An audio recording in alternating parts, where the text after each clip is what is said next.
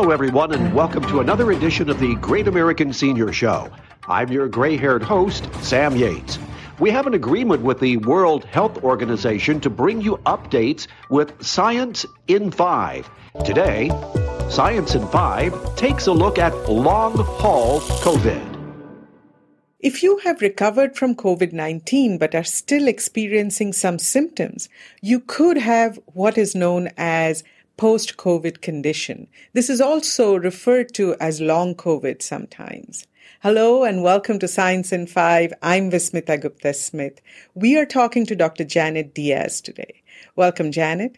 Janet, let's talk about the symptoms that should alert a person that they may have this condition. So, some of the most common symptoms of post COVID 19 condition, or as you said, long COVID, include uh, shortness of breath, uh, cognitive dysfunction, which uh, people call brain fog, as well as um, fatigue. Uh, those are the three most common. However, there has been more than 200 symptoms that actually have been reported in patients. So that list is quite long. So other symptoms that patients or people may experience uh, includes things such as chest pain, such as trouble speaking. Uh, some have described anxiety or depression uh, muscle aches, uh, fever, loss of smell, loss of taste. So the list is quite long, but those top three are the ones that have been described. Janet, how long does this condition last? Our understanding of the duration or how long this condition lasts uh, is still um, not completely clear. Uh, we, it has been described that the condition can last three months. Uh, some have described as long as six months and potentially up to nine months. But as you know, we're still about one year and a half into the pandemic. Uh, there's still more studies that need to be done to follow patients who develop post COVID 19 condition or long COVID and to see when their symptoms, we hope, resolve. Janet, what about treatment for this condition? Do we have treatments available? Any patient or person who develops uh, post COVID 19 condition should go seek care.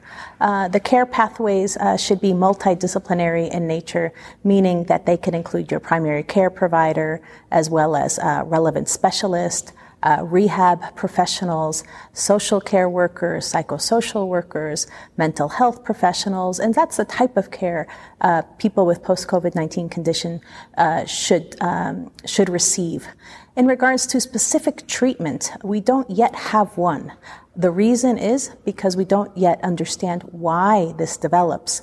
So as we're learning more about the actual reason or mechanism of the disease developing, then uh, we hope to have a uh, specific treatment.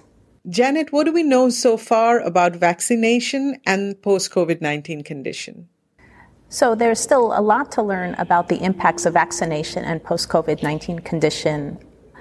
However, it is very clear that preventing uh, SARS CoV 2 infection, preventing COVID 19 uh, is the best way to prevent the development of post COVID 19 condition or long COVID. So, the use of vaccines, uh, we know, reduces hospitalization, reduces mortality, and so all those that are eligible should do that. Public health measures such as uh, mask wearing in the appropriate places, uh, physical distancing, hand washing are also extremely important to prevent uh, COVID 19. Thank you, Janet. That was Dr. Janet Diaz. Until next time, then, stay safe, stay healthy, and stick with science. I hope you enjoyed today's program. I'm Sam Yates, your gray haired host of the Great American Senior Show. And that's how our program ends.